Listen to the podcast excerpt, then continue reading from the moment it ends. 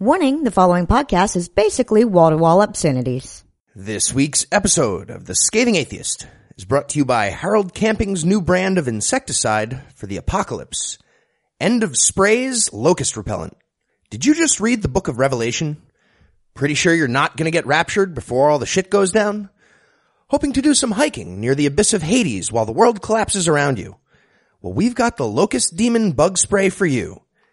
End of sprays, locust repellent prevents up to 90% of sexual assaults by flying scorpions when combined with not dressing slutty.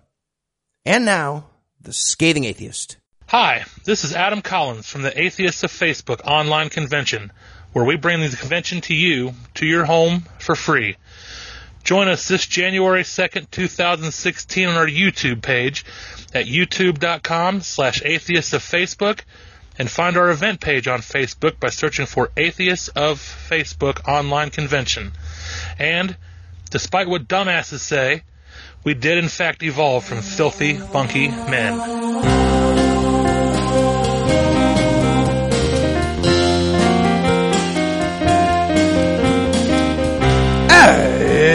It's Thursday. It's December 17th. And George Lucas just created another generation of overweight nerds with way too many action figures. And we are excited. That he got the fuck out of the way. Yeah, I'm Noah Lugeons. I'm Heath Enright. And from Sith Power, Valdosta, Georgia, this is The Scathing Atheist. On this week's episode, Cindy Lou Who will receive the Congressional Medal of Honor. The Catholic Church is relieved that their latest sex scandal was nothing more than a golden shower prostitute thing. And Lucinda will join us to learn that the Bible absolutely saved the best for last. But first, the diatribe.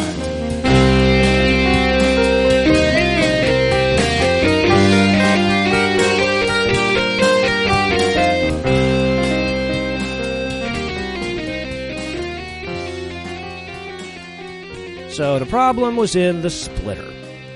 I tried a bunch of shit, swapped a bunch of shit out. Ultimately, I narrowed it down. I wasn't getting a good connection on the splitter.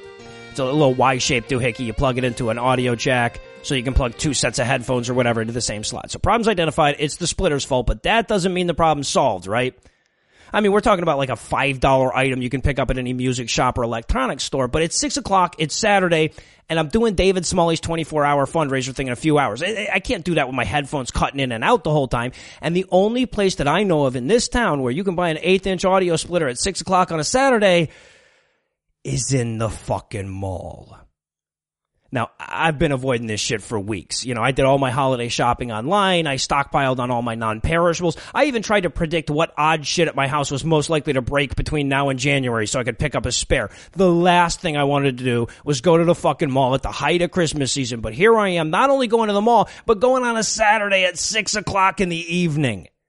And look, this is not an atheist thing. It's not that Santa hats burn my eyes or that tinsel is my kryptonite. It's just that I'm sane. So I don't like standing in dense crowds listening to shitty music and waiting in line for 18 minutes to buy a goddamn $5 splitter. And here I am getting all three in concert.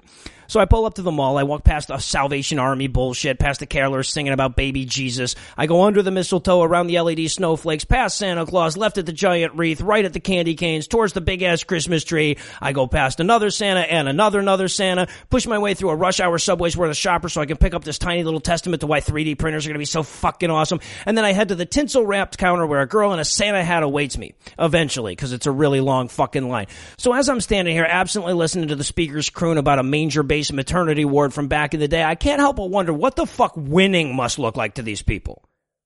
You know, seriously, this holiday is still more than two weeks away, and I can't go 10 fucking inches without being reminded that it's Christmas time. And yes, when I finally get to the counter, the girl there says Happy Holidays instead of Merry Christmas, but she's wearing a fucking Santa hat. You know, it's obvious she's not wishing me a happy Hanukkah, and yet I'm constantly hearing about this fucking war on Christmas that's being waged against them. You guys have a whole month. One twelfth of the year is dedicated to your holiday and that's not enough for you? Oh, I'm sorry. Was the door greeter at Walmart considerate of the fact that he can't tell if you're a Christian or a Jew just by looking at you? That bastard. Uh, did, did, did the asshole in that advertising department choose a Christian saint over the Christian Messiah to promote the month long sale they dedicated to your Savior's birthday? Those assholes. And look, most of the atheists I know couldn't give a lump of butt coal about any of this. Eh, Most of us celebrate Christmas. At least those of us in predominantly Christian cultures. And it doesn't bother us a lick that virtually every interaction that we're going to have with a human being over the next two weeks is going to open and close with Merry Christmas. But I am cognizant of how that shit has to play if you're like a Hindu. Right? I mean, the dude that works at the store down from my house, Hindu guy, standing behind the counter all day getting told Merry Christmas 800 fucking times, seeing symbolism of this Christian holiday everywhere he goes, seeing how the schools and stores close for this holiday, but not his holiday, being subtly and not so subtly reminded that he's a cultural outsider everywhere he goes for a month plus. And that's what the whole happy holidays thing is about. I mean, that's not something that rose out of atheism. It rose out of consideration for minority religions. And, and it's the most bullshit compromise because there are no other religions having big major holidays right now. I, you know what? Hanukkah? Fuck off. That's only a big holiday because it's near Christmas and Jewish parents were near Christians and they wanted their kids to have something too. So happy holidays is the most infinitesimal little scooch in the direction of inclusivity. And yet that is an unforgivable encroachment to these people. Now, of course, that's not the story that they would tell you, right? I mean, if you ask the people promoting this war on Christmas nonsense, they're going to tell you it's because the secularists hate their joy as much as the Muslims hate their freedom. Because I guess if you say, I just don't like being considerate to Jews, you sound like an asshole even to yourself. But make no mistake, that's what it is. This is symbolic of another cultural front they're losing ground on. Of course, their religion should get privileges that Jews and Muslims and Hindus don't get, because their religion is right. Right? I, I, any indication that our culture gives that all the religions should be equally respected challenges that notion. It tells their children, hey, you know that thing that that other guy believes that he's absolutely sure is true, even though you and I know that it's obvious bullshit? Turns out that's exactly like the thing that your parents are absolutely sure is true. They don't like that message a fucking lick. So when we look at their hand wringing and hyperventilating, you know, we tend to see a fiction. We see grown adults buying sky falling insurance. We'll say, give me a fucking break. There's no war on Christmas. Have you been to the goddamn mall?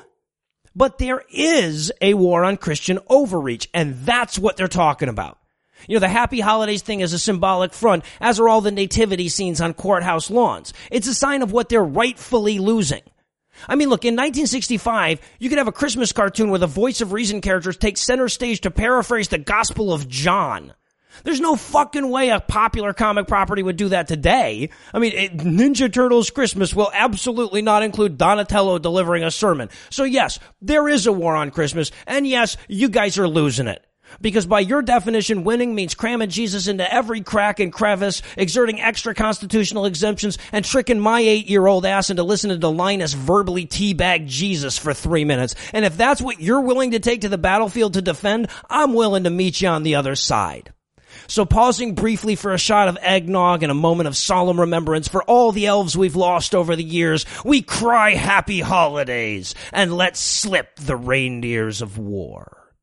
They're talking about your Jesus. We interrupt this broadcast to bring you a special news bulletin.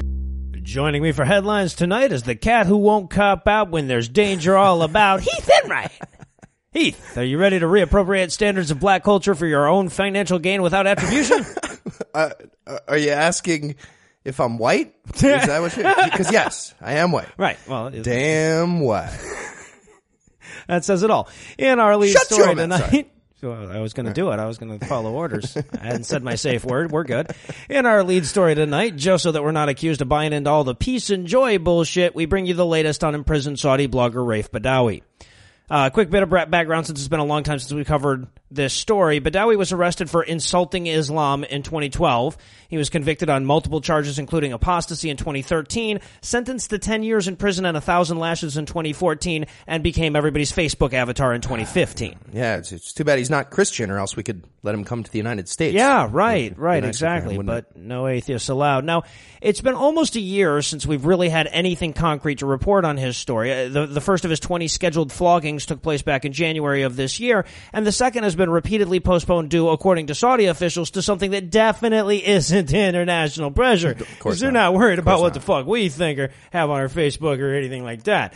Uh, there have been a number of conflicting reports over the last 11 months about what's actually going to happen to him at this point, but officially his case has perpetually been under review. It's got to be one of those awkward moments for the jailers over there right now. You know, like like when we first banned waterboarding at Gitmo for the first time. All of a sudden, the prisoners talking trash to what happened, fellas? No, no waterboarding again. You, you're not. You get a little Senate reprimand, some new rule. You want to tickle me? I don't Gonna give me one potato chip until I talk. Yeah, sorry, I'm I'm making jokes over here. My point being, no torturing, no. To- what the fuck is wrong with human beings? No torturing. And, Right. and not just because there was like a leak or some political Right. pressure, just never, ever, ever, ever, not at all. Don't do that. World policy. Wait, I bet I get at least one pro torture email now from a Sam Harris fan. Anyway, after a brief glimpse of hope last week when Swiss officials suggested Badawi might be pardoned, we got a much less optimistic update via Facebook. Badawi's wife, who is currently hiding from Saudi Arabia and Canada, posted an update on Friday, and according to her most recent information, Badawi is now being transferred to a prison normally reserved for people whose cases are pretty much fully adjudicated, and as of the update, had been on a hunger strike for four days. Wow. Fucking Holy horrible. shit. And in Grinching Whoville news tonight, Christians all across the country are furious about how we heathens managed to steal the holiday that they stole from those other heathens that other time. In particular, they're extra offended about how we officially renamed December as non-denominational gifting month. Damn us. They don't like saying that. and that's why GOP Congressman Doug Lamborn of Colorado introduced a new resolution last week the purpose of which would be, quote, expressing the sense of the House of Representatives that the symbols and traditions of Christmas should be protected for use by those who celebrate Christmas, end quote. What? That's a real thing that's being discussed in the United States Congress. Well, and, and what's more, it's the first thing they've actually done in this calendar year, too. It's all they've so- got on their resumes. So, uh, yeah, here's what they've been working on. This is what it actually says in the proposed resolution, HR 564. And as with any good piece of theocratic writing, it starts with a little David Barton style paranoia. Quote, Whereas the framers intended that the First Amendment would not prohibit any mention of religion or reference to God in civic dialogue. What? Apparently that was a concern. now, therefore, be it resolved in italics that the House of Representatives, one, recognizes the importance of the symbols and traditions of Christmas, two, strongly disapproves of attempts to ban references to Christmas, What? and three, expresses support for the use of these symbols and traditions by those who celebrate Christmas. End quote. And, and, and let it be further Congress. resolved that Tuesdays shall precede Wednesdays and follow Mondays. That the sum of the whole shall not be greater than the sum of its parts, and that Lucinda will forever answer, "What do you want to drink?" with a super category of flavors rather than the name of an actual fucking beverage. Something fruity. Okay, okay, I'll figure it out. Whereas A is not equal to B. Yeah, unbelievable. So I- I'm trying to imagine what these people think is happening. Right. Are they worried about a like a secret atheist cabal that's looking to outlaw all the religious stuff that didn't get resolved to yet? Yeah, Like, right. we have a list where exactly. It's about stealing their magical powers, like Jewish people secretly caroling and making profit. Are they are they anticipating a bill that legally reserves the N word for black people? So so they want to start calling dibs on stuff. Oh, whereas white people can still say it if they're singing along to a rap song with their black friend. It makes no sense. What is happening? Resolved. And in Anu Knock It Off news tonight, the awesomely bizarre people of Iceland have invented a creative new protest against their government's archaic tax policies with regards to religion. So, uh, for those of you who don't follow Icelandic religious tax policy weekly the way I do, Icelanders are required by law to register their religion with the state and a percentage of their taxes, their federal taxes, then go to whatever religious body they chose. But you can't just say, I'm an atheist and keep your fucking money. Or, or even, I'm an atheist, so please give my money to anything but a fucking church. Oh, good. They have an atheism tax, a really Basically, convoluted yeah. atheism. Can you be agnostic and like put it in an escrow No, until no, too sensible. So into this antiquated system of parish fees enters the new ancient religion of Zuism, which managed to convert nearly one in every hundred Icelanders in a two-week period. Can't argue with those numbers. Well, okay, right, but the appeal of the new church, however, is based less on their worship of ancient Sumerian gods and more on their policy of reimbursing their members parish fees. this is fantastic. Right, right. So basically, you tell the government you're a Zuist, they, they give a percentage of your taxes to the church, you show the church how much it was, and they give it back. So, for the first time in living memory, a religion served a purpose. Bravo, guys, bravo. And the Zuism guys made it really hard to argue against because they're doing exactly what the religious lawmakers in Iceland were claiming was supposed to happen. In the first place, yes, exactly. No, no, no. The, the parish fees are good. It makes, makes it so the churches have the funding to give back to the community. We're literally doing that, though, Right. but, but fairly. That's all we do. We give it back. Our Lady of Perpetual Refunds. Suck it. I love it. this is great. Hells yeah. Now, religious leaders in Iceland, of course, are fighting back against this threat to their cash cow by working to have Zuism removed from the list of 40 registered religious organizations that the country approves for this bullshit religion tax. They argue that Zuism isn't a real religion since it's obviously bullshit, and you can't have demonstrable bull. Wait. Uh, no, since uh, people are only joining it for ulterior motives and the promise of some reward. Oh fuck! No, hold on. Uh, since there's no such thing, God damn it! uh, Because they really want to keep getting money. And in Soldier Solar news tonight, Americans really are that stupid. You know, as, as, as much as I'd love to tell our international listeners that we're just the victims of cultural prejudice based on an unrepresentative sample of exaggerated stereotypes, they have access to the internet and could thus disprove my assertions based solely on this story out of North Carolina where a town rejected a proposal for a solar farm for fear it might suck up all of the sun's energy. Okay, well, Mm-hmm. not sure why they think that matters. I just read the book of Revelation, and Jesus is just about to snuff out the sun with angel trumpets. Right, Like, yeah. Any minute. That's why the panels won't matter. Has nothing to do with how they steal all the photons. That's pretty much relevant at this Well, point. I mean, that would be a less stupid reason to reject this.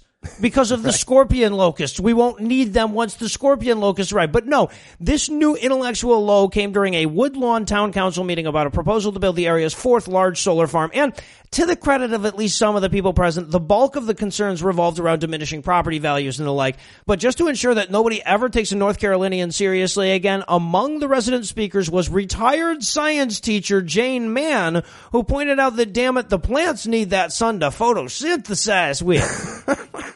Must not have been an observational science teacher. I guess not, But, but in fairness, though, those plants keep sucking up our carbon dioxide collections. Eh, bastards. yeah, you got to weigh the pros and cons of having plants. Yeah. so as evidence of the danger of overtaxing the sun, Mann cited the fact that she'd seen brown plants near solar panels before. And as if sensing that the logical conclusion of her argument was outlawing shade, she offered a mutant version of Pascal's wager when she also pointed out that nobody can prove to her that solar panels don't cause cancer. What? And based on brilliant analyses like these, the council voted three to one to not only reject the current proposal, but to place a local moratorium on the building of any new solar farms so they won't suck up all the sun's energy. So looks like we're sticking with fossil fuels because the solar panels might be bad for the environment and cause cancer. America. Wow. And in Combs with the Territory news tonight, during a recent episode of his radio show, conservative political commentator Sean Hannity did his best to explain why Donald Trump's plan to ban all Muslims from the United States is actually a good idea. Uh-huh. And it's a curveball. Are you ready? All right. According to Hannity, it's all about protecting the rights of women and the rights of the LGBT community. What? Now, does Sean Hannity advocate expanded protection for the rights of women and gay people? No. But he's willing to let that happen as collateral damage if it means we can all get behind the banning the Arabs thing. All right, so he's like he's like offering us a, a, a carrot. I got you. Eh, eh, eh, his whole fucking tirade was so convoluted. He's basically saying like, "Well, how do we know that all these people from Syria aren't going to come to America and try to make it just like Syria?" I mean, first of all, Syria is already just like Syria, so if that's what they were looking for, they'd just be unfujis or whatever. But but also. It doesn't fucking matter because it's not like Syrians just get to come to America and live by whatever laws they prefer. I mean, they they would still have to America once they got here. Right. So here's my favorite part from his little rant.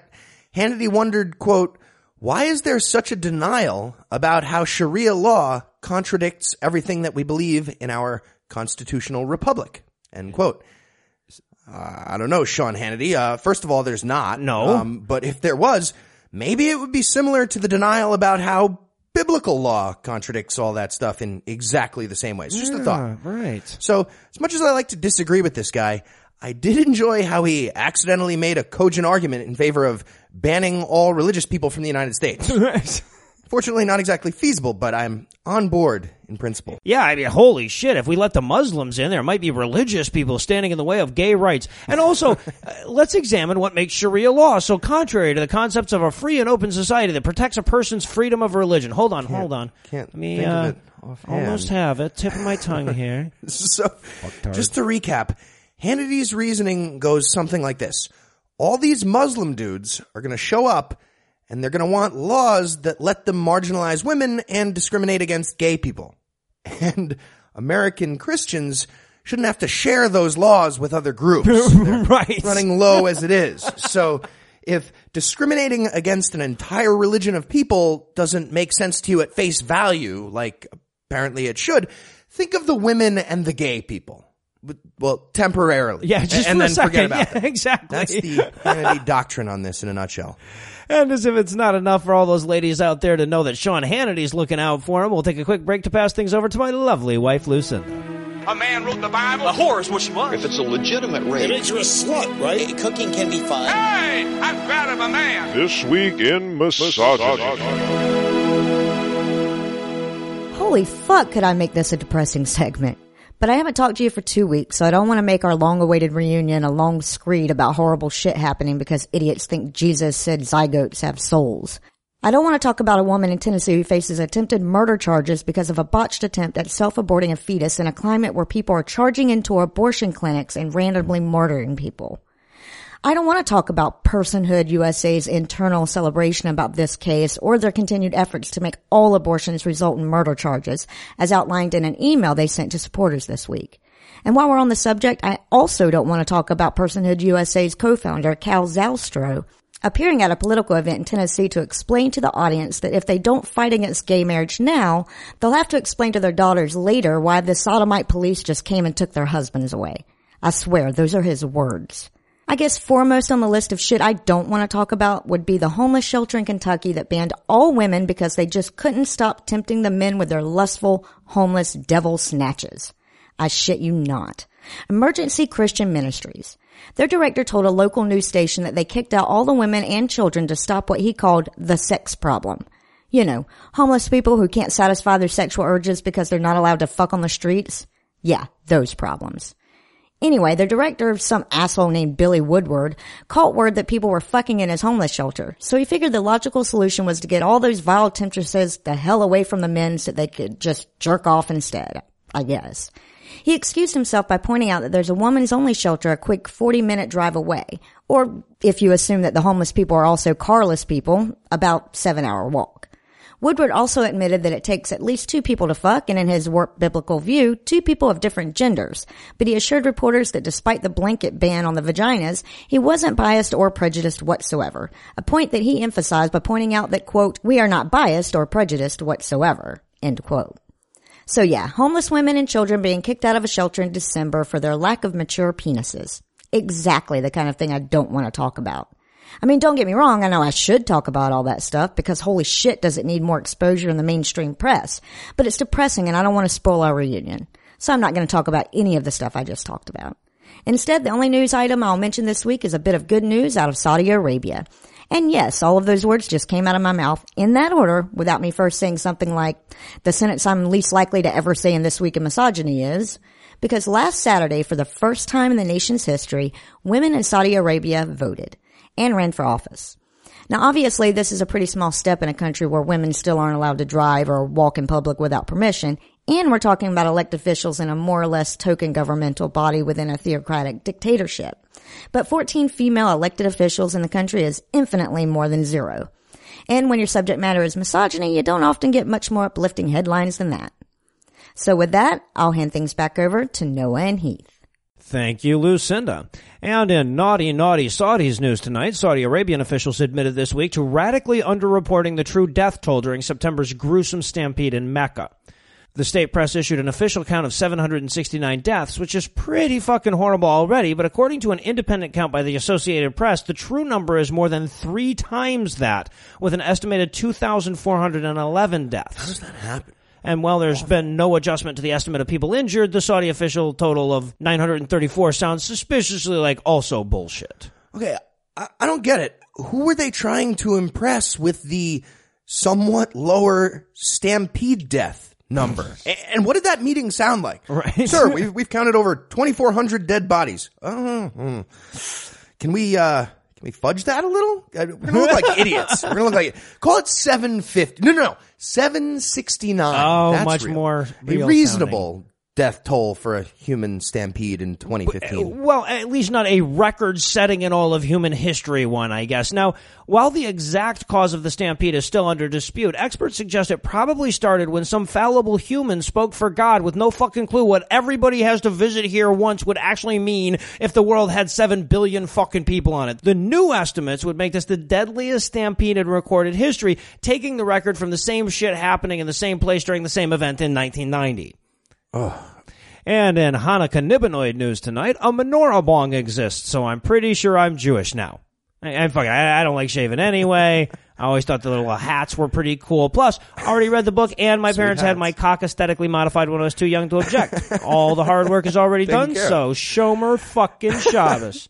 now, this isn't so much a news item as a clever press release I wanted to talk about, but just in case somebody was still wondering what to get me for plain red cupmas, there's such a thing as a particularly blasphemous bong. I feel like that question should be settled. Also, I'm Jewish now. Nobody got me anything for Hanukkah. You know, you know how we Jews get when we feel neglected. Probably somebody should get me something. I'll do what I can, but this is Georgia. I mean, if I had to guess, the best I'm going to do shopping around here is get you eight candlesticks and a soldering iron. so good luck with that. And finally tonight, from the Pew Asparagus File. According to a new lawsuit filed by a group of Catholic parishioners, Reverend Peter Miqueli, while serving as a priest, embezzled more than a million dollars from several churches in New York City in order to pay for his addiction to high-end prostitutes Wait for it. specifically S&M Golden Shower Manholes. Holy shit! I, I- guess we can still tell you a bit more about the story, but let's go ahead and put those 30 seconds on the clock. Right, Just yes. so we're ready. Good thing you Tell you a didn't use a more in a condom, or this would have been immoral. Now, as I understand it, though, in the wake of this story, Christian theologians have requested a moratorium on doing unto others as you have done unto yourself. Yeah. The cracks in that armor were shown quite clearly by this Golden story. shower rule. Yeah. Familiar. So, um, apparently this guy was spending a thousand dollars at a time for bondage and discipline sessions with a so-called homosexual sex master. Mm-hmm. And based on, I'm assuming, some really creepy private investigation, the plaintiffs determined that these transactions involved getting pissed on by the sex master and drinking his urine. And I mean, if this were just some dude who likes weird sex stuff and stole from the collection plate, I mean, it's no big deal. But the suit also alleges that Cardinal Timothy Dolan knew about the situation early on and did nothing to stop it. And Sounds and even worse, familiar. though, I mean, like, what are you going to do now? Because I mean, like, throwing an S and M fetish piss guzzler into prison is like suspending students for skipping school. I mean, please don't throw me in that briar patch. You know, what the fuck? One last thing, by the way. This is my favorite part. The prostitute who was specifically mentioned in the lawsuit is named Keith Christ. Keith Christ Distant is the relative, prostitute. And that's why I think this story, it just, it sums up Christianity perfectly. You spend a bunch of money every week trying to get Christ inside of you, and in the end, you always get pissed on. Yeah. It's not just the Europhile Yeah. thief guy. Okay, so obviously there's no need to get fancy with it this week. We've already got the 30 seconds on the clock. We are looking for headlines about Christian embezzlers and their urine fetishes. Gay S&M hookers optional. I So guess. yeah, Go. right, right, right. This story is so ripe for thirty seconds that our thirty seconds category is sentences summing up this story. All right, all right. I love it. How about you're in trouble? Pissed off parish passed on pissed on pastor. you could probably use that one actually. About holy water sports? Area priest steals millions from churches like a thief in the nitrogen. Or how about Uriah priest insists the golden drool remains his number one priority. Positive spin. Maybe uh, hook and bladder. Man of the crossing streams learns why you never do that. A little bit too late. the streams. Or how about embarrassed priest admits that in his rush to fit in, he never bothered to look up the definition of pedophile. Whoops. What about Fifty Shades of Yellow Journalism? S&M urine enthusiast priest embroiled in sticky leaks scandal. yeah, of course. Uh, maybe distressed local priest. If this is my baptismal font, then where is my bedpan? All right, what about Piddler on the Poof? Gay Reverend looks to establish Jesus Christ Church of Bladder Day Saints. Right. oh shit, that was asking for it. How about Catholic priest has consensual sexual relationship with adult. Vegas bookmakers suffer record losses. and, and to be fair, I actually saw that one in the New York Post. That was actually a real headline. So I didn't do the work there. All right, I got one last one. All right. What about beat spray love? NYPD investigation reveals that somebody beats the whiz. And now that we've brought the reappropriation of black culture full circle, I guess we can close out the headlines. Heath, thanks as always. Balderdash. And when we come back, the New Testament will finally make with the crazy. I love Boulder Dash. That's awesome. Sweet game. The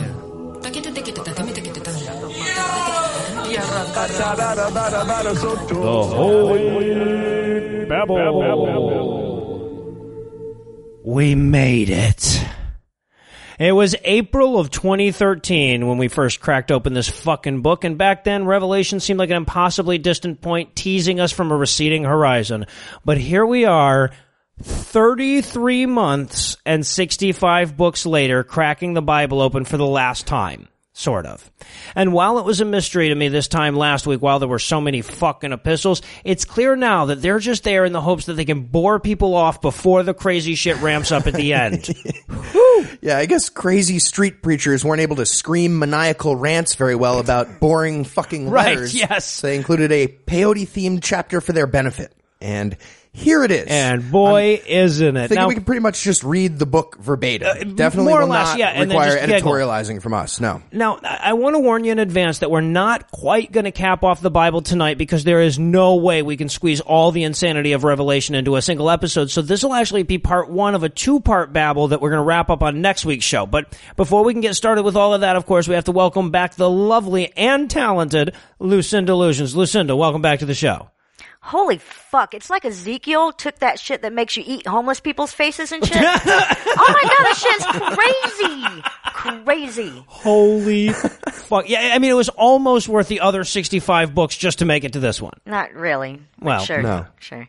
So, so we start off with a chain letter promise about how people who read this book aloud will be blessed by God, and people who don't will get hit by a cement truck or R- right, shit. right. And I I just want to point out that we're all of 16 words into this particular book before we come across soon. As in, the revelation of what must soon take place. So keep in mind, all of this was coming soon, circa 90 CE. Any minute. Yeah. So this dude, John, got banished from Greece for being a religious lunatic. Clearly. And he was living in a cave on this island in the Mediterranean called Patmos. Like sane people do. And as far as I can tell, the book starts about 30 minutes after John eats a whole bunch of mushrooms, a, a lot of mushrooms. And uh, he manages to get a prologue and a greeting written, but then it just flies off the Oh, rails. yes. Like. First, he starts hearing voices, and then he turns around and he sees seven golden lampstands and a dude that's supposed to be Jesus. And, and John knows it's Jesus because the guy, quote, looked like a son of man, end quote. Looked like a son of man, which sounds anti-Semitic to me. At least a little. Yeah. Yeah. But it's new and improved Jesus. Oh, yes, And yeah. holy shit did they deck him out for the last act. Apparently he's just like regular Jesus, except his hair is as white as snow. He's wearing a gold sash. Mm-hmm. Yeah. His feet are way more tan than the rest of For them. For some reason. Important. His right. face is glowing. And, And? I shit you not, And? he has a sword sticking out of his mouth. Sword mouth Didn't make that up. fucking Sword Jesus. And by the way, why would you not lead with that? I mean, why, why would you go into detail all about the lampstands and how tan his feet were and, and then top it off with, oh, by the way, there was also a sword that stuck out of his mouth. Not a big deal. Right, and I get the distinct impression that it was retractable. So it's like an oral Wolverine. Snippy, snippy, snap. Yeah, hell yeah. Yeah. And, and I think they accidentally included a useful lesson here. We learned that the shit coming out of Jesus' mouth is a double-edged sword. And They also, that. ca- can I can I can I point out here that that would be the most inconvenient possible way? Just visualize this for a second: being in a sword fight, but the sword is in your mouth. Weird. What? A- and plus, Sharknado versus adamantium mouth sword Jesus. That's a winning franchise. I think we got something there. Yet I'd say another that. reason to visualize that. Hell's yeah. So now we get his messages to the seven churches, starting with the one in Ephesus, I guess. Which apparently Ephesus? Ephesus? Eh, Ephesus, Ephesus. We'll go whatever. Ephesus. I can't pronounce this half the shit in Comedy my of errors. head. I can't. right. yeah. Yeah, exactly. Uh, which apparently is Jesus threatening to take away their lampstand unless they keep hating Nicolaitans and loving Jesus more. Right. Yes. Exactly. yeah. And the tone of these letters he writes is ridiculous. First one basically says, uh, Dear Church of Ephesus, uh, yeah, I'm the guy with the seven stars in my hand. That's who me, Walks among the seven lampstands. Um, I'm gonna revoke your charter if you don't repent for getting all lazy. Although, I do like how you guys continue hating those Nicolaitans. Yeah. They're dirty, dirty people. So you're right about that. But otherwise, might be in trouble. Right. Weird letters. And then we get Thyatira. Yeah, so uh, this one basically went, Dear Church of Thyatira. This is the guy with the uh, fire eyes and the metal shoes. You remember know, me? yeah. That lady Jezebel is a blasphemous whore. Whore. Yeah, I am going to kill her with face cancer. Just thought you should know. All the best. Metal Mario Jesus. Well, yeah, I mean, basically, we go through the seven churches one by one, and Jesus gives each of them a compliment sandwich. You know, he's like, "Hey guys, I dig the way you suffer and your love for me. Great job on that front. However, there's this bitch named Jezebel. Y- Y'all need to stop fucking around with her. also, also, free puppies when you die. And we absolutely, we absolutely cannot let this quote pass without comment. This is chapter 2, verses 24 and 25. oh, I love this one. He's talking about how some of the people in the church have been fornicating and listening to the Jezebel slut, but others, quote, have not learned what some call the deep things of Satan. To you I say, I do not lay on you any other burden. Only hold fast to what you have until I come.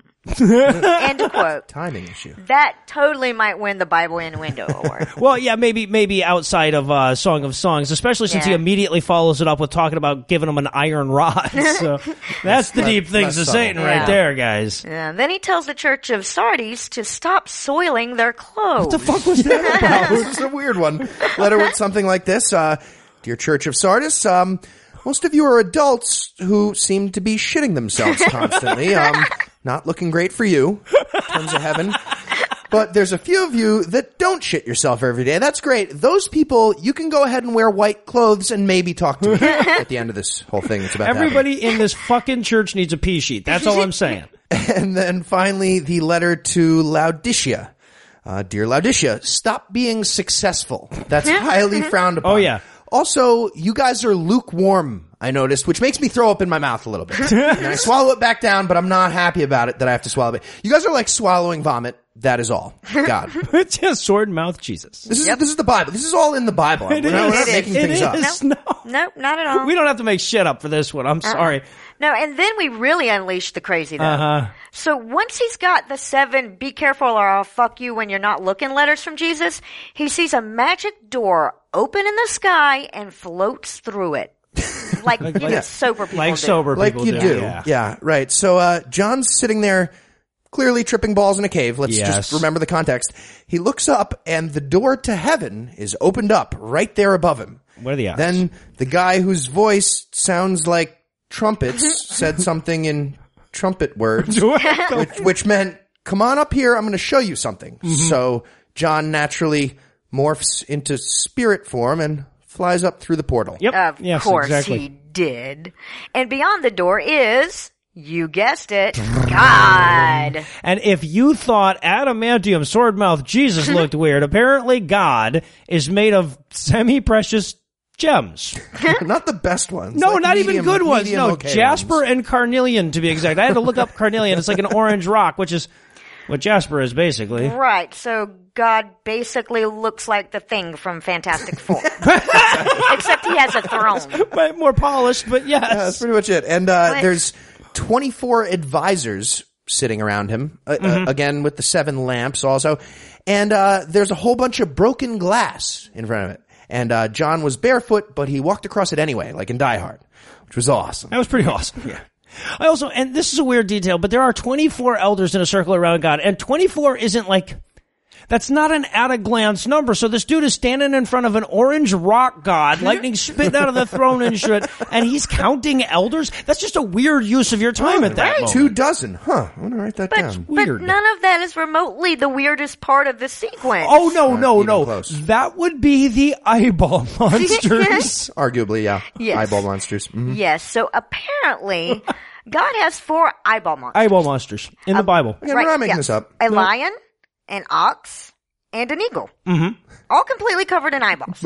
Even under their wings, I think it Yeah. mentions. Oh, yeah. And, and it doesn't exactly say what the fourth one is, except that it had the face of a man. Mm-hmm. Except I'm assuming it was covered with eyeballs. Right, right. Floating It as a even face. even said that there were eyeballs inside of them, so like gut eyeballs. This is really fucking gross. That's just nasty. And uh, this is also the part where rocking horse people eat marshmallow pies. on a horse with no name, no doubt. And and what are the eyeball creatures doing? You might ask. Why incessantly singing about how awesome God is, of course, all the time, day and night. this isn't weird. Which is also apparently what the 24 elders are there to do. Yeah, as yeah. well. You can't have too many people singing about how awesome you are. So, uh, the gods, uh, or the god rather, holds up a scroll sealed with seven seals, and one of the angels says, "Hey, motherfuckers, but none of you can break these seals." And indeed, nobody could. Right. So this person yells out, you know, uh, but nobody can open up these pickle jars and everybody tries, but they're all really tight, just won't open. But then Jesus shows up in the, in the form in the form of a dead baby sheep corpse and starts opening jars.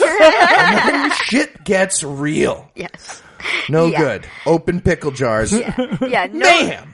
Right, no, no regular Jesus, No. or, or even sword mouth Wolverine Jesus. No, uh-uh. Instead, this time they go with dead lamb with seven horns and seven eyes Jesus. It's, that's it one. 'Cause says that's not that fucking weird. in the fucking Bible. So mutant horned heptanocular dead lamb Jesus grabs the scroll with what I have no idea, and all the elders and the eye monsters switch to a different tune. I guess. so first we get the four horsemen. Mm-hmm. He breaks the first seal. One of the eyeball monsters yells, "Come!" The white horse hops out with his bow and sets off on conquering. yeah, whatever. whatever yeah. he's conquering. He breaks seal number two, and we get the red horse who takes peace away from the earth, so that all of the humans can murder each other better. I guess. Right, and but then we get the black horse who clearly got picked last for apocalypse horsing because his is just weird, you know. All right, give me black. What do I- Right, right. I mean, the first guy gets a bow and conquers nations. The second one gets a sword and takes peace from the earth. But the third guy gets a set of scales and sets out to pay people less barley than usual for a day's work. Oh, but but he's not allowed to fuck with the olive oil or the wine. As if his powers weren't pushy enough. He's like Aquaman with restrictions. He's such an afterlife. He's like the Dan Dennett of their horsemen. Sorry, Dan. Love you. Right. And then we get the pale horse, which Christians always just called the pale horse. Right, uh-huh. And that's because the Bible says pale green horse. So and that's just- just, fucking stupid. Just Yes! say green then. A but green goddamn horse. This is not fucking uh, My Little Pony. but anyway, uh, this one is death. And Brony he gets Jesus. anyway, we get this one is death, and he Uh-huh. gets all the powers everybody else had, plus pestilence and the ability to turn the wild animals against humans. Which is pretty cool powers if you're going to be an apocalypse horse, yeah. Yeah, and uh, let's not forget, you started to mention this earlier. In addition to the four horsemen of the apocalypse, destruction of the universe, also the commodities market goes crazy. Batshit. Wheat and barley become prohibitively expensive. It is Cats and mayhem. mass living together. hysteria. Course, there's still more seals, and we've run out of eyeball creatures to yell, come. Right, So, yeah. when he breaks the fifth seal, it's the souls of those who had been slaughtered for the word of God. Mm-hmm. And they totally fucked up the line. yeah, exactly. They were just supposed to yell, come. But also, and I think this is worth noting, when he breaks the fifth seal, like, nothing happens. I, it's a bunch of dead people say, hey, God, um, can we go back to Earth and kill the people who killed us? And God says, no, maybe later. Um, right so now. we get war, strife, starvation, pestilence, and then just like, y- you know, nothing in particular. Right, yeah. This is Coffee when all, break. all the Christian martyrs show up as ghosts, I guess, and Mm-hmm. ask when God's going to rectify that whole thing. to which God responded, literally, uh, a little longer. Yeah, exact words. exact a words. little longer. Wait a little longer. I'm God, but it's gonna be a little bit. First, I gotta kill a bunch more of you. But, Yeah, uh, you know, so your army's here's bigger. a complimentary white robe. Just sit tight. Just, just- we're so close. We're so, they dropped your order in back, but we just fired a recook. It, it is like five more minutes. We'll get some more breadsticks. Do you want to? I died for Jesus, and all I got was this Refill on your lousy Coke? robe. then we get the sixth seal, which I, I I think of as the Ghostbuster verse, and this is the one where God just does like all the other apocalypse shit. You know, this is the one where you get earthquakes and stars falling to the earth, and the, the sky disappearing, and the mountains and islands disappearing, and all the people hiding in caves and shit. I mean, it seems like they got to the end and they're like, man, we should have put more shit in those first five seals. Wow, So there's so much still to do.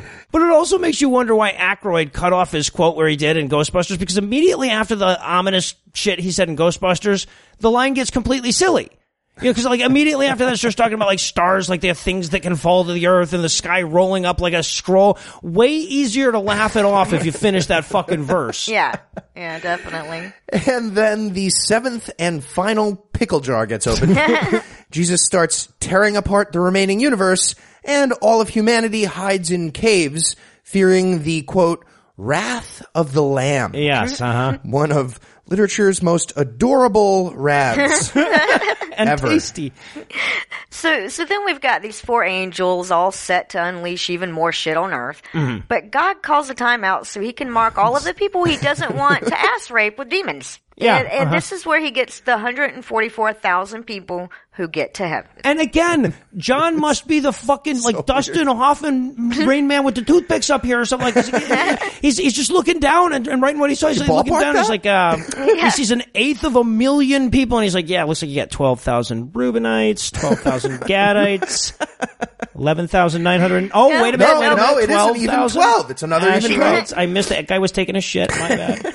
Yeah, so right before the angels are about to cause global climate change, see, not humans, angels. Uh-huh, angels. Right before they're about to do that, one guy has to go around and stamp the foreheads of 144,000 Jewish people. Time out. That's right.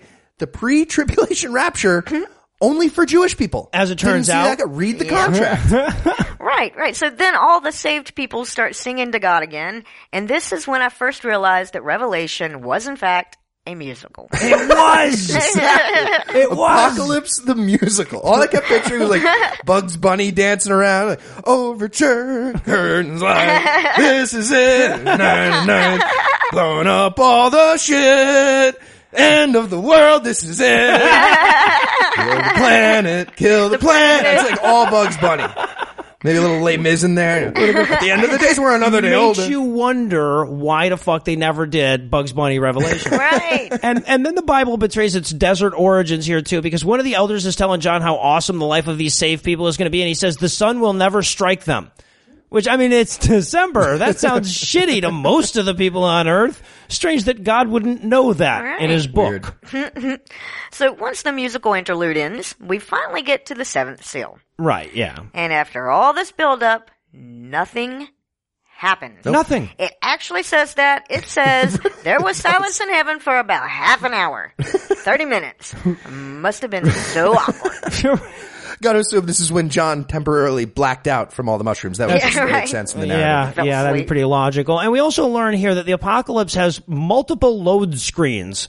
So, you know, if you were hoping the seventh seal was going to destroy the earth, sorry. This apparently just unlocked the seven trumpets, and now we've got to go Needs through those EP. motherfuckers one, One by by one. Yeah. Yeah, but not before an angel throws a bowl of incense at the earth. Well, of course, Yeah. obviously. Smell pretty, I guess. So we get the first trumpet, and fire and hail start falling from the sky, mixed with blood for some weird reason. right. which kills a third, a third. of the trees and all the three thirds of the grass. right, right. I guess it already better than all the horsemanship put together, though. right. Then the second trumpet causes uh, a mountain to get lit on fire, Like they do. and then thrown into the earthly realm ocean. This makes a third of the water third. turn into blood. I don't know how they divide that up. It also kills a third of the fish Mm-hmm. and destroys a third of the boats. Oh. That's a third of them. exactly. So that's got to be such a weird puzzle trying to work out. Okay, God, like I don't know. Can we do like maybe a sixth of the boats because I don't know how to get that Are much we- exact we do them ocean. next to each other or spread them out evenly? It's weird. And then we get the enigmatic third trumpet, which causes a star to fall on Earth, even though we already got rid of all the stars and the sky itself, for that matter, after the sixth seal. But okay, Yeah, the, the third trumpet makes a star named Wormwood yeah, its star has a name. fall out of the sky, and a third of the water, mm. or remaining water, Non-blood water, it's not clear, yeah. turns to absinthe. Awesome. Yeah, what? Much like John was clearly using to wash down Yes! his giant handfuls of mushrooms. And uh, so lots of people die because it's bitter now. Because they were drinking from the ocean. Right. And it's bitter ocean now. They die of bitter saltwater drinking. Dying of absinthe is probably a pretty pleasant way to go, though. as far as ways to go go, yeah. But and I hate to be so pedantic, but the whole rest of the book should be. And lo, it sounded like some crazy shit was going on, but since there was no sun, I didn't know what the fuck it was. right? yeah, except that the sun didn't go out when it said it did. Apparently. Because when they blow the fourth trumpet, a third of the sun goes out. That was already not there. Right. Also, a third of the moon goes out, whatever the fuck that means. Did they not have the same And fractions? I as don't the- know. And, and also, wait, a third of the stars. Yeah, which All of which, of course, already fell from heaven exactly. during one of the seal things. So. Mm-hmm. Which, which makes a third of the day stop happening? Yeah. and a third of the night stop becomes day. I have no idea what the fuck is happening. Again, it's like reading that novel you think you wrote while you were tripping all night after you wake up the Right, next day, yeah. but it's just crayon scribbles and they made it into the last chapter of the biggest book in the world. for Yeah. some reason. And then, of course, an eagle flies by and starts talking about how bad the next three trumpets are going to be. Mm-hmm. A talking eagle. Just in the middle of the fucking book out of nowhere. Why not? and the talking eagle flies by and yells to the entire earth, uh, woe eagle. unto thee! Uh, Still atheist? Just wait, just wait until the other three trumpets happen. You guys think it was easy with the four ori- original. There's three more. Big, big trouble. Big trouble. Shit. Yeah. It's nothing compared to the um, then we get the fifth trumpet and try to keep up on this one. Apparently, one of the stars that fell to the earth is alive and walking around and named Abaddon, the second star with a name. is. So the trumpet blast gives him a key, like trumpet blast do, to a bottomless pit, which he then unlocks. Crayon scribble. Crayon scribble. which poured black smoke out and which blotted out the sun that already didn't shine before a third of it went out. and then we get the locusts. Yeah. Yeah. The, the, the locusts are more than any other single thing the reason we had to split this into two. episodes. We could have done an episode Seriously. on the goddamn locusts. So Fucking locusts. First things you gotta gonna- you're gonna have to know about these locusts is that they have been vested with all the same legal mm-hmm. authority as scorpions. Mm-hmm. Earthly scorpions. Yes, Well, exactly right, like right, that. in terms right, of exactly. They're allowed to do all the shit scorpions are allowed to do. Also, Now you got it? Cool. Yeah, they're good not allowed to kill people, but they are allowed to ki- kidnap you for five months and torture you, like scorpions do. You know, But uh, yeah, don't worry though. If you're part of the tribulation force, you're fine. As we've yeah, learned, they, they yes. only torture the people who don't have the, the barcode on their face. this is like a Oh, oh, crossover yes. episode with god awful movies. And how does a locust torture a person? Well, I'm so glad that Great you asked. question. Because Great question. These aren't any old locusts. no, no, uh, uh In fact, they're not locusts at all. They're just not no, right. at Not even close. They're little tiny winged horses Mm-hmm. with lion teeth people faces, lady hairs. What? And they're wearing little tiny golden crowns and iron breastplates. And- they have scorpion tails. yes, what? They have scorpions. Fucking what? And uh, yeah, Winged yeah. horses. Lion Th- They can also make you show up naked to your high school French class, so your teacher can give an interactive lesson about how the words for penis, balls, taint, etc. all work. Yeah. and it's cold in if class. it if it actually said that, that would be the least insane thing in this particular book. It would. If it actually said those words verbatim. Yeah. And after all the bottomless pit locust, you Mm-hmm. have to know that the sixth trumpet is going to be a huge letdown. Right, yeah. Which it was still pretty gruesome. Well, I mean, it starts off like nothing, right? It's just some Iraqi river drying up. But then God unleashes an army of 200 million soldiers to destroy one third of humanity. Two times ten thousand times ten thousand. it, it was probably pretty worrisome though. Before artillery and machine guns. Well, I, imagine. yeah, I mean, you might think that you can just wipe these horsemen out, but God isn't going to send his soldiers on any old horses. He's going to have them Mm-hmm. on weird, chimeric, fire-breathing, lion-headed horses with snakes for tails. Yeah, lots of 'em. You, you know, Mm. ten thousand. You know, you know, ten thousand. It's like ten thousand more times that, but then Times double two. that. But then double that. You now, you okay? You guys Got understand? it, It's a got lot. it. And so all this stuff happens, but apparently the uh, the World Humanist Society still isn't quite sold on the idea of God. The So locusts did not big convince us. problem for for a whole bunch of non Christians continue living a normal life without repenting to Jesus. Mm-hmm. Normal, I guess, except for the huge swaths of the world being destroyed and killed and, And the stars falling being down and removed. whatnot. And if you're thinking to yourself, rolling up. I wonder if we've reached the end of the really weird shit. I'd like to introduce you to the sun-faced, fire-legged, thunder-voiced angel that greets us at the beginning of chapter 10. Chapter ten. 10! There's a So- dozen, yes. a dozen more Right. chapters, and we've already got this much insanity. They're going Right. to ramp it up Chapter from here 10. too. Uh, really, This is yes, impressive. exactly. Right, but we do get our second biblical scroll force feeding. Oh, yes. Because apparently God orders John to take the scroll out of the thunder angel's hand and eat it. Mm-hmm. Which of course he does. For the second time Yeah, in the Bible, someone eats a scroll, yes. And uh, does this get Yum. explained? No, not at all. But uh, here's what I'm assuming actually happens. Mm-hmm, um, mm-hmm. some other hermit guy on that island of Patmos. Let's remember our context here.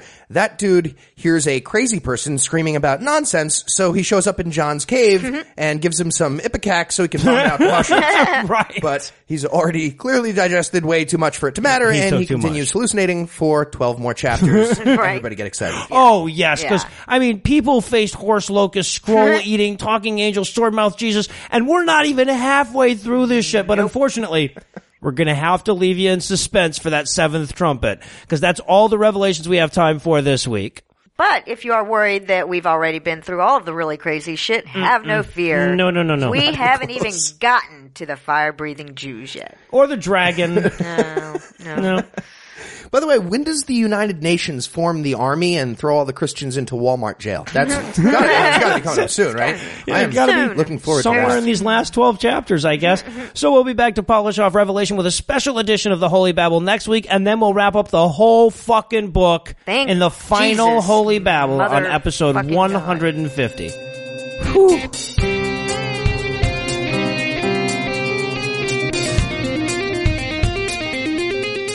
Before we tie off the ribbon and slap on the bow tonight, I wanted to thank everybody who tuned in to Dogma Debate's 24-hour broadcast-a-thon. It was a tremendous success.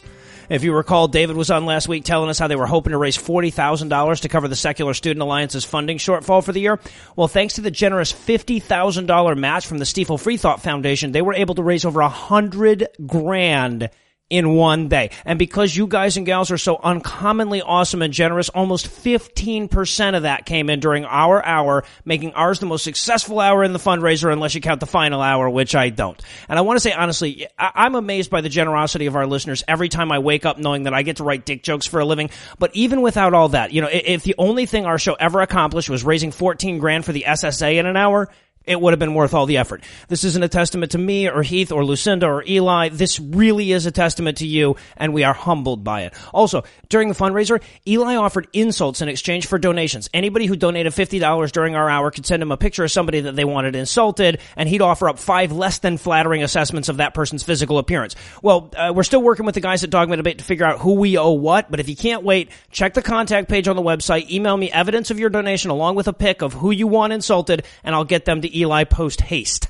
Anyway, that's all the blasphemy we've got for you tonight. We'll be back in 10,022 minutes with more. If you can't wait that long, be on the lookout for a brand new episode of the God Awful Movies podcast on Tuesday at 8 a.m. Eastern. Looks like the Skeptocrat is not going to make its return until after the first of the year, but that's coming very soon as well. Obviously, I can't close the show until I thank Heath for exhibiting unparalleled pun abilities across a wide array of bodily excretions. I need to thank the lovely and talented Lucinda Illusions in advance for getting me a new menorah bong for the holidays. Hint, hint. Or a theremin. Always wanted to learn the theremin. I also want to thank Adam Collins from the Atheists of Facebook online convention. And incidentally, if you're trying to figure out what you're going to do with your Saturday, January 2nd, be sure to check the show notes for links and more information on how you can attend an atheist convention without ever having to put on pants. But most of all, of course, I need to thank the heathens that keep me breathing Stanley, Miko, Christopher, Jeff, Matt, David, Sammy, Joe, Other, David, Steve, Logan, and Robert. Stanley, Miko, Christopher, and Jeff, who have more IQ points than synapses. Matt, David, Sammy, and Joe, whose urethras give the Large Hadron Collider corridor envy. And Other, David, Steve, Logan, and Robert, whose cocks can be used to demonstrate the Earth's rotation when they're limp and its curvature when they're hard. Together, these 12 selfless, helpful, hopeful, humpful heathens helped keep the lights on this week by giving us money. Not everybody has the audacity, tenacity, veracity, vivacity, sagacity, or financial capacity to give us money, but if you think you're up to the challenge, you can make a per episode donation at patreon.com slash scathingatheist, where you'll earn early access to an extended edition of every episode, or you can make a one-time donation by clicking the donate button on the right side of the homepage at scathingatheist.com. And if you'd like to help, but you're spending all your expendable income buying me a menorah bong, you can also help us a ton by leaving us a five-star review on iTunes, Stitcher, or your podcast rating vehicle of choice. If you have questions, comments, or death threats, you'll find all the contact info on the contact page at scathingatheist.com. All the music used in this episode was written and performed by yours truly, and yes, I did have my permission.